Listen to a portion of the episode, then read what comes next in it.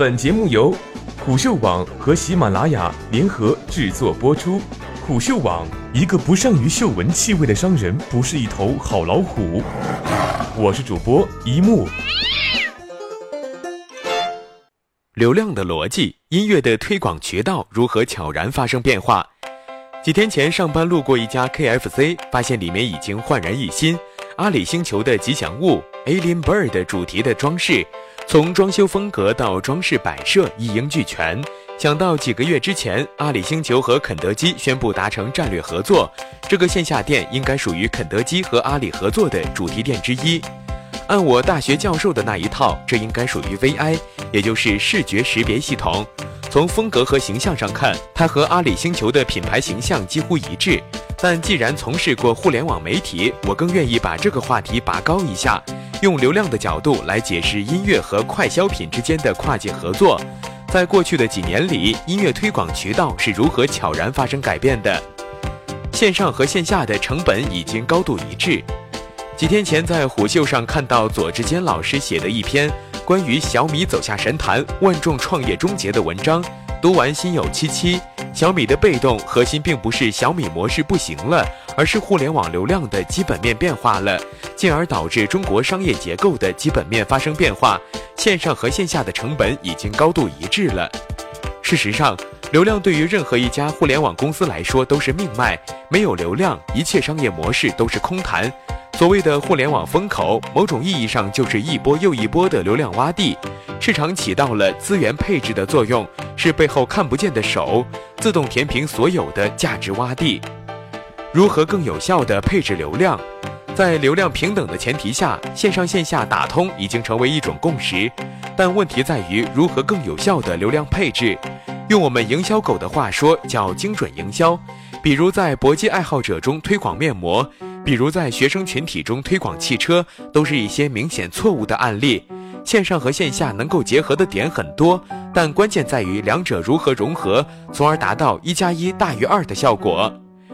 整个互联网都在喊缺流量，表面原因在于用户时间碎片化，核心原因在于互联网流量的增长接近饱和了，新的流量闸门迟迟不开，企业为了求发展，只好从旧世界里求用户。这是为什么这几年大家都热衷于线上和线下融合？说白了就是互相换量。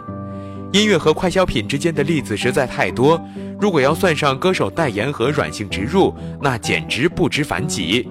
以阿里和肯德基的合作为例，之所以选择肯德基，是因为两者可以结合的因素实在太多。比如肯德基光在中国有五千家门店，覆盖了绝大多数的从一线到三线的中国城市。另外，肯德基一直主打年轻群体，形象也非常健康阳光。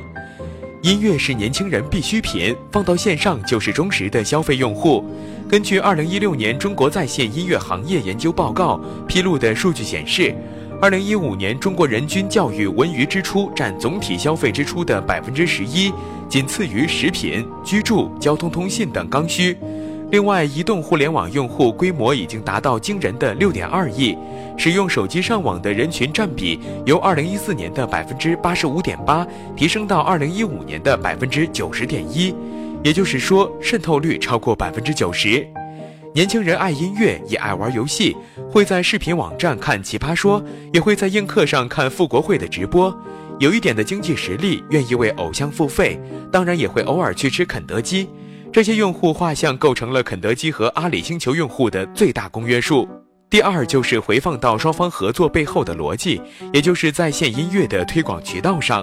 事实上，尽管数字音乐已经几乎渗透到所有的网民，但整个音乐行业只有百分之十多的地方被互联网化了，还有百分之八十的领域都没有被互联网渗透，也就是阿里星球诞生原因，颠覆传统的音乐行业。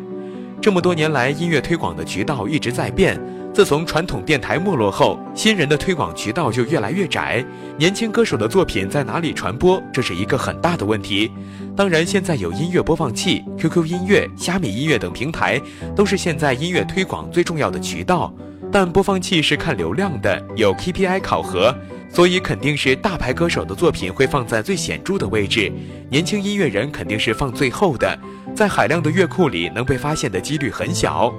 商业模式也是，传统的音乐销售模式就是囤积版权，然后等待用户付费下载，一年的营收规模大概在二十亿元到二十五亿元，只占音乐产业总体规模的百分之十左右。这么小的规模，再通过几家音乐播放器公司去分，每家实际上能够得到的收益非常有限。阿里星球被誉为音乐版的阿里巴巴。商业模式集合了阿里巴巴、阿里妈妈、淘宝的精髓，产品功能形态则集合了微信公众号、朋友圈、个性化新闻 APP、直播 APP 等当下诸多热门内容 APP。在产品和内容日益垂直化的今天，阿里星球反其道而行之，将阿里星球做得包罗万象，这给运营带来相当大的挑战，同时也给一些新锐年轻的歌手乐队一个新的推广渠道。